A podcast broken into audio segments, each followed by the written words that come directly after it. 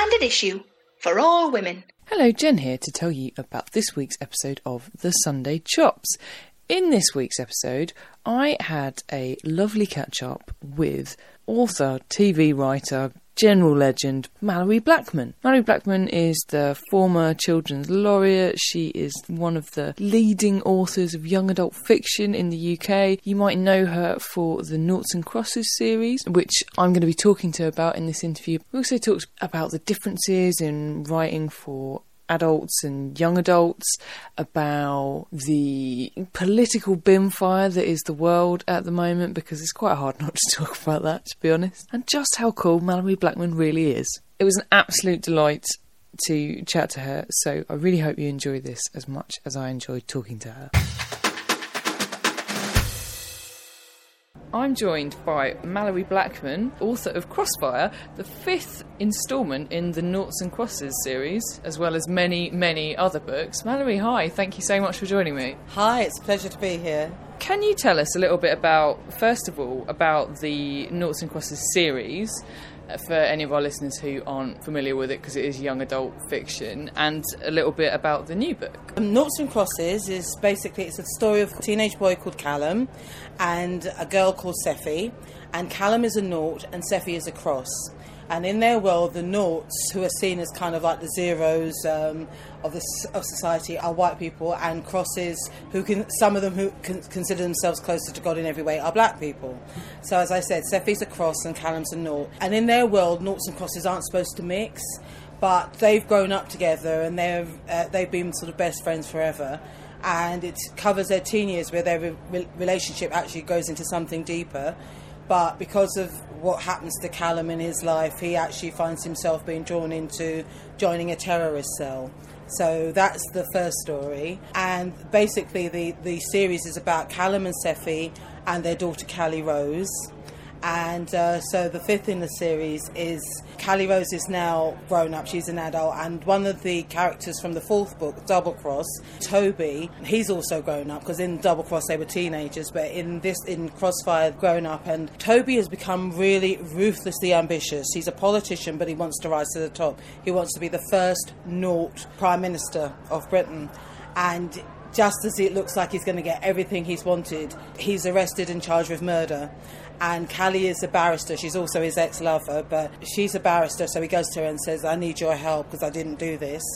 And it's basically it's a story of what happens to them and the repercussions for their families because uh, it also features Toby's daughter, Liberty, or Libby for short, and Sephy's brother, Troy. And because of what's happening with um, Toby and Callie, Libby and Troy find themselves in a world of trouble as well. So that's the fifth in the series. In the foreword, you say that you were basically, you thought you were sort of done with the series after the fourth instalment. So why did you decide to return to it now? Well, the books have always been inspired by current events.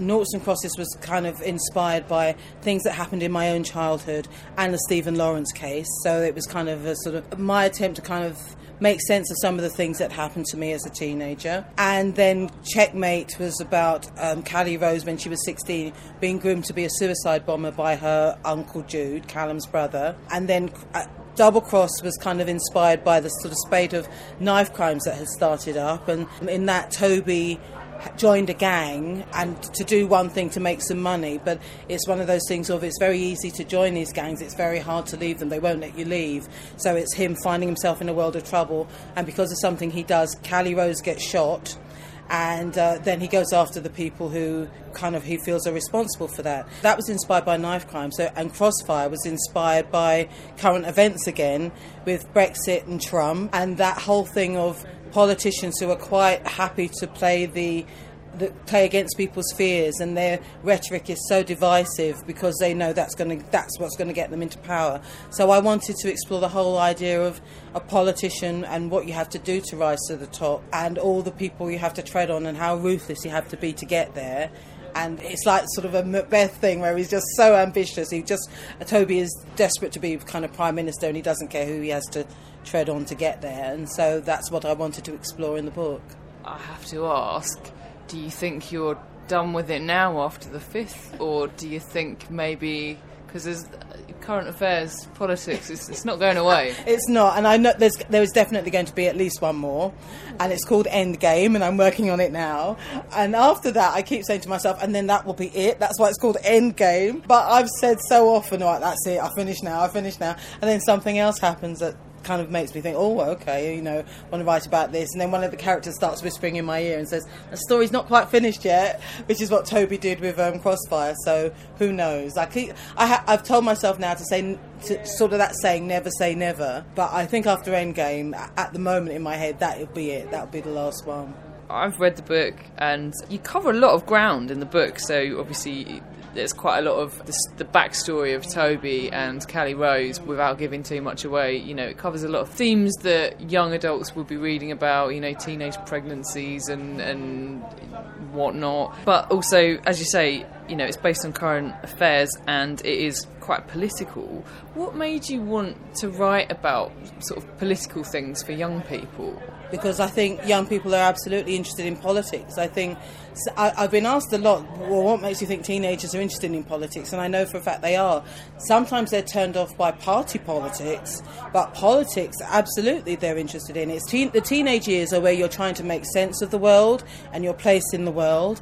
And I think people like Greta Thunberg, for example, with climate change and so forth, are proof positive that um, young people are concerned with these issues. And they are, you know, they are the ones who are leading the way as far as kind of protesting and standing up to, you know, racist rhetoric where you get people like the EDL marching and so forth. So, and it's not just to say it's, it's only young people, but they are definitely there. They're front and centre. So I know for a fact they were kind of interested in politics. But what I was trying to do in the book is not just present a thesis on politics. I wanted it to be a proper story that people would be engaged in and want to kind of follow the characters and know what happens to them. But it's set with that sort of political backdrop. I mean, that you've answered my next question, which was how engaged do you think young people are? Because they do seem quite engaged to me.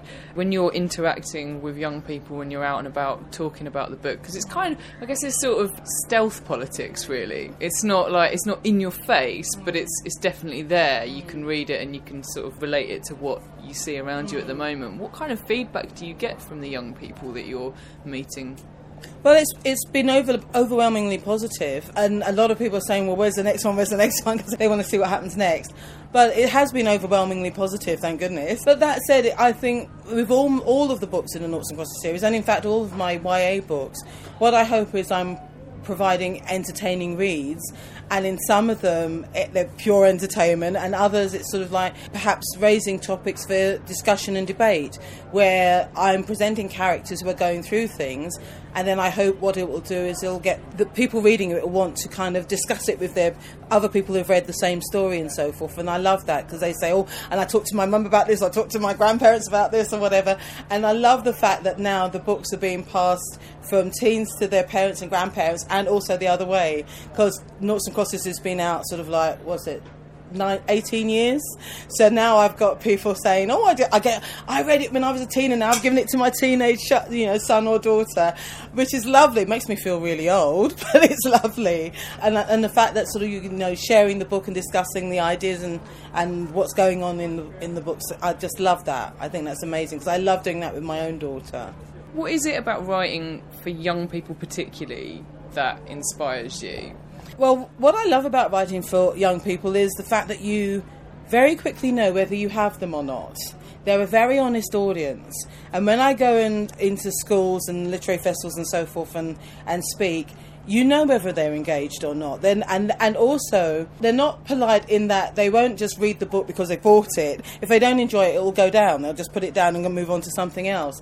So it means you kind of you have to stay on top of your game kind of thing and you have to kind of engage them and keep them. And i just love that audience because as i said it's an honest audience and it's also they're not shy at telling you what they think and feel about it. And and i love that and i love the fact that they're kind of open to i've written some books that i've got some weird and wacky ideas in and you know teens will go with that whereas sometimes adults will go well that's that wouldn't happen or that couldn't happen or whatever whereas teens will absolutely just go with it and so so that's why I love writing for children and, and young adults because their imaginations are a bit more open. I think so. I think they're just more open to kind of new ideas and so forth. And and in fact, I've had a couple of adults say to me, but in noughts and crosses, it's black people in charge in, in Britain and, and it's sort of white people that are second class citizens. And that's not how Britain is. And I think, yeah, I know. You know, it was speculative fiction. It's an alternate Britain. And I've never had a teen say that to me. And I just kind of think, well, okay, I thought that was obvious that that's not how Britain is. It's kind of, uh, as I said, it's speculative fiction. You know, so I love writing for, for teens and children that way. And it's like another one of my books, Boys Don't Cry, which features uh, a boy called Dante and his brother Adam. And Adam is gay and he's out and he's proud and he's got no problem with that. But it's all, the story is sort of how his family deal with the fact that Adam's gay. And it's also Dante gets a, a baby dumped or his baby dumped on him. He didn't even know his girlfriend was pregnant and she just arrives and says, I can't cope, and dumps the baby on him and disappears. So now he suddenly he's a teenage dad. But the Adam story, because it was sort of a, a, a, black teenager who's out and proud and gay, I remember doing a talk with just to adults, and there were a couple of people in the audience, one man in particular, who was so upset with me because, you know, the subject matter. And again, I've never experienced that with a teenage audience, but this man who was kind of in his 40s, 50s. He was glaring at me and he was staring and he was moving backwards and forwards when I was talking about Adam's story because he, he just didn't like the fact that I'd written about a black character being gay. You know, so that said, I think in a way I kind of think if I if I've written a book for young adults and some adults somewhere aren't upset by it, then I have I failed. I haven't done my job, so so it doesn't bother me. I thought well, I was talking, and then sort of afterwards he said, "Did you really need to, to, to write about that?" And I said, "If if teens can go through it, it's a legitimate subject to write about." So. The fact that he was upset about me kind of broaching that subject matters wouldn't stop me. I would never let that stop me. And I'm, you know, I've had another adult come up to me with another one of my books, Pig Heart Boy, uh, about a boy facing his own mortality, and he knows if, if he doesn't get a heart, he'll probably not see his next birthday. And I had one man come up to me and say, No child wants to read about their, someone dying. Why, why on earth would you write a book like that? And he was really upset with me. And I said, Well, there are children who are ill and there are children who are dying. Are you saying they should, they're not allowed to see themselves in, lit- in the world of literature? And I said, And also, if their friends are reading my book, it means that then they will hopefully have strategies for coping and talking about to their friends about it. But he was saying, But no child wants to read that. And what he was saying was, I don't want to read about that. And so I kind of said, well, we'll have to agree to disagree. But he was, he was really upset with me. And it was sort of, I thought, this is fascinating because I've never had a child or a teen or anyone who's read the book say that before. And it's like saying that there's certain parts of society, if you're a child who's ill, then you, you don't deserve to be written about. And we, you know, you should be over there and we don't really want to see you. And I think that's quite insulting. Mm. Well, I mean, also, you know, de- death will touch all of us. so it's you know, and and why not have that conversation with people when they're young?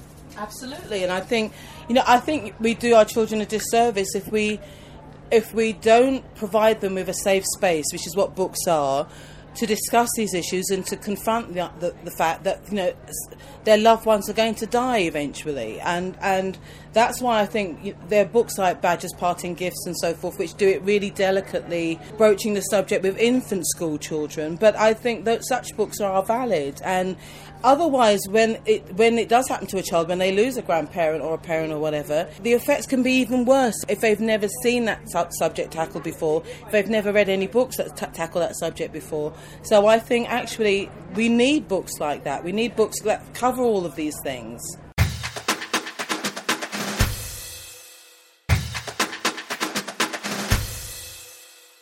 What are you doing on November the 18th? I'm thinking of, and I want you to brace yourself for this, Hannah, but I am thinking of talking to some men. Ah. Wow. Any yeah. men in particular?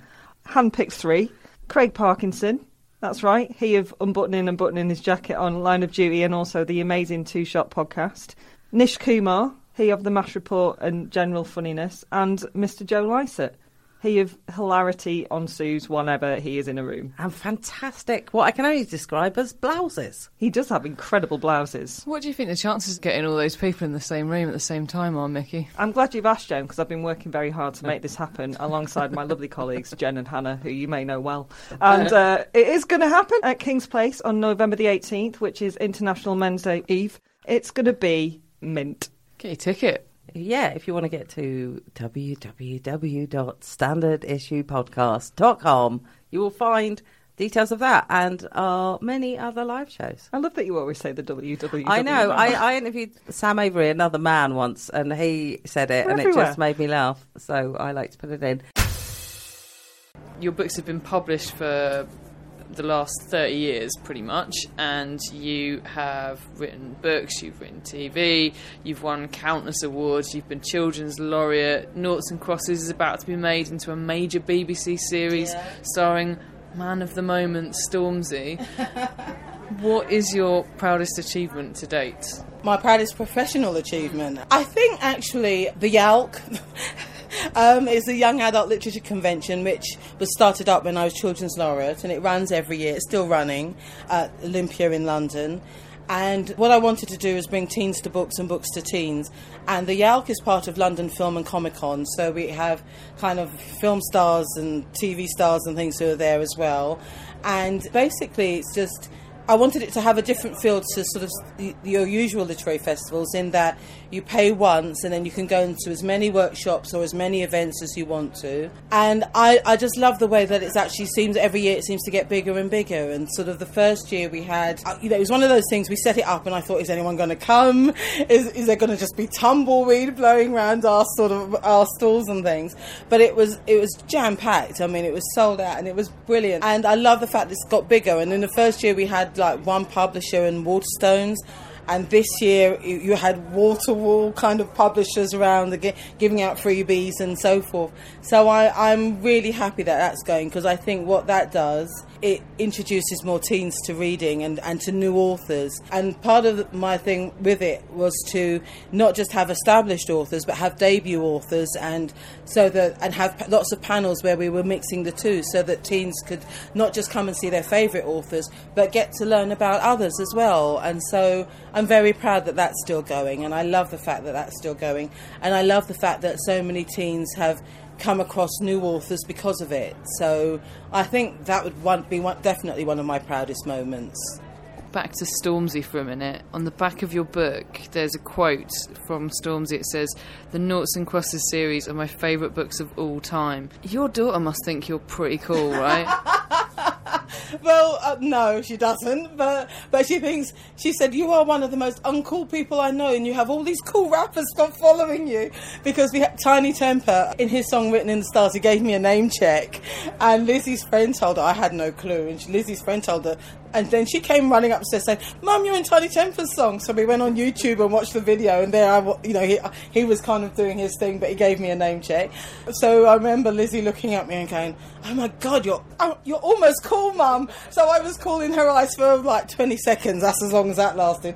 And then when she heard that Stormzy likes the books and so forth, uh, and I got to meet Stormzy, and she was like, she was like, "Oh my God, you are so uncool," which I am. You know, I put my hand up to that. But it's just lovely that people like Stormzy, are kind of uh, like really like seem to like my books, and he's been wonderful because he said it to my face, and he's saying to other people that he really loved my books and so on. So I just think that's really lovely. they don't read as much fiction. I think men, when they're older, don't read as much fiction because I think teenage boys tend to stop reading before teenage girls do. So, what a great ambassador for young men as well. Absolutely, I think, and and the fact that he's sort of helped to set up Merky Books, which is part of Penguin Random House, where he's trying to get sort of voices that we don't particularly hear in publishing, um, trying to publish those and bring those to a wider audience. So I I have um, so much respect for him because he kind of he puts his money where his mouth is, and he wants to kind of bring books to people who perhaps get disenchanted with reading, sometimes because they don't see themselves in any of the books that, that, that are available. And so he wants to kind of redress that. So I think he, he's amazing. And I think the fact that he's trying to ensure that, that the world of publishing is more inclusive, I think is, is, is brilliant. And it's, you know, and high time. I mean, the point you've just made about how people don't necessarily see themselves in books, so bring that back to noughts and crosses. You've kind of flipped that racial dynamic around, as you mentioned. So, what made you want to do that? Like, what did you want to sort of show through doing that? I think what I wanted to do is show what it's like to be on the receiving end of racism. When I originally had an idea and I thought I want to do something about racism and the legacy of slavery being racism. And I thought, and it was interesting because when I spoke to my friends about it, a lot of them were kind of, why do you want to do that? That's so painful. And why do you want to do that? It's so long ago. And why do you want to go into that? Uh, well, yeah, because we still have, you know, slavery going on now. But what was interesting to me was that so many people felt they knew what was going to be in the book before I'd even written a word. And so I thought, well, actually, how do I play with people's assumptions about what I'm going to write, and and that's when I thought, well, how about if I flipped it so that white people in it, uh, the noughts in it, are second class citizens, and the crosses are the ones who are kind of have in, uh, in kind of the majority, and and also what it meant was that I I wanted to be very careful about how I addressed that, so I decided I would call those kind of two groups noughts and crosses and I made up derogatory names for them as daggers and blankers, so that that's how they're referred to throughout the books. And in Noughts and Crosses, the first one, I only refer to colour once. And what so what's been interesting about that is I've had so many letters, for example, from Ireland, where people have said, "Oh, you're talking about Protestants and Catholics, aren't you?" And the colour thing is just they haven't picked up on that at all, which is brilliant. And I've had letters from Israel, and they're saying, "You're talking about Israelis and Palestinians, aren't you?" And I love that because people are then referring it to their own lives. I had one letter from a woman who said that she it had helped her, but it had also made her cry because her father was from Argentina, and this was around the time of the Falklands War. And she said he, him and his mates at work got on really well. They, they lived here, and she said the Falklands War came, and suddenly all these people stopped talking to him, and some of her friends stopped talking to her. And she said the books helped, but they also kind of brought home this thing of you know the, the visions between people and his her father had nothing to do with what was going on but the fact that some of his work colleagues wouldn't wouldn't speak to him. This is why I wanted to write Crossfire because it is people who kind of want to use this rhetoric of fear and division to divide people because they know that kind of if we're united then we are stronger and we can stand up to them and say you cannot do this but what they're interested in is kind of keeping us all divided. So we're all fighting kind of amongst ourselves rather than looking at the people who are who are really causing the problems, which is sort of government policies. So I kind of wanted to explore that in Crossfire. So it, that's the reason I kind of flipped it. So I, I, I wanted to just show what it was like to be on the receiving end of, of racism and being deemed a second class citizen and these microaggressions like that perhaps the majority won't see that the mi- minority will always be aware of. For example, it was only a couple of years ago now, four or five years ago, where I was in Marks and Spencer's um, buying a pair of you know, tights or some lingerie or whatever, and they had a, a, a, set of bras that I really liked, but they were labelled nude and they were pink, and I thought, well, you know, that's not my flesh colour, and so it's things like that where it sort of says flesh coloured or nude, and and I think yeah, but by labelling it as such, you're excluding people of colour or women of or whoever wants to wear them, women, men of colour, whatever. But that's who you're excluding, and and it's like recently there was a big thing about ballet shoes. So now at last being made in kind of tones for people of colour as opposed to pink. Because if you were a ballet dancer, a black ballet dancer, you then had to find some black foundation or something to darken the shoes. So it was things like that that I that as I said that the majority won't see unless it's pointed out to them, but the minority will always see that I wanted to kind of highlight in the book and t- by turning it on its head. That's really interesting because I, I, mean, honestly, flesh cut never have occurred to me in a million years. So yeah, that's that's very interesting. You're writing the uh, sixth instalment now. What else is coming up for you? Obviously, the TV series as well. Can you tell us anything about that? Well, it's coming soon, and it's going to be. It's been done for the Beeb, and we've been really lucky with the actors we've got for it because they are amazing. So we've got people like uh, Jack Rowan and Masali Baduza playing Callum and Sephy, but we've got Paterson Joseph and Helen Baxendale and, and so on. So we've got some amazing, amazing actors. So I've seen a rough cut of it and I've sent the scripts and I think it looks amazing. It's kind of like Noughts and Crosses Plus. So I can't wait for people to see it and sort of see what people make of it. And you don't have to have read the books at all, obviously, to have understand, watch it and enjoy it. I hope, but um, but do read them. Yeah, but do read them. but yeah, I'm I'm just really thrilled that that's happened, and and in fact, Pilot Theatre this year did the the, the theatre play of Noughts and Crosses, adapted by um, Sabrina Mahfouz, and also in 2008, the RSC also did a, a adaptation of Noughts and Crosses. So I just think that's wonderful because it was also very, very loosely based on Romeo and Juliet. So it kind of, the RSC did it from that point of view, which I love. And it's funny because I was kind of writing it and I thought, this is, you know, this is my version of Romeo and Juliet, really. But, uh, you know, and that's, I suppose, why it got picked up by the RSC. So I, I do hope people will enjoy the TV series when it comes out. Where can we find you on Twitter or online so we can sort of keep up with what you're up to? Well, I'm on Twitter and Facebook. My Twitter handle is just at Malorie Blackman. And I'm on Facebook, Malorie Blackman. Instagram, Malorie underscore Blackman. Um, Consistent. consistent. And I have a website. So, yeah, I'm, I've got, I'm on social media. Noughts and Crosses Crossfire is out now. Uh, it's just been published and I presume available at all good bookshops and online. It certainly is, yeah. It came out the 8th of August, so it's out now. And for anyone who gets it and reads it, I hope you enjoy it. Malorie, thank you so much for joining. My pleasure. Hello, Mickey here to tell you how you can find out more about us. And that is if you want to follow us on Twitter. Standard Issue is at Standard Issue UK. I'm at Mixter Noonan. Hannah is at That Dunleavy. And Jen is at Inspire Jen. And you can find out more about our views, opinions, and general nonsense if you follow us over there. Look forward to having a natter.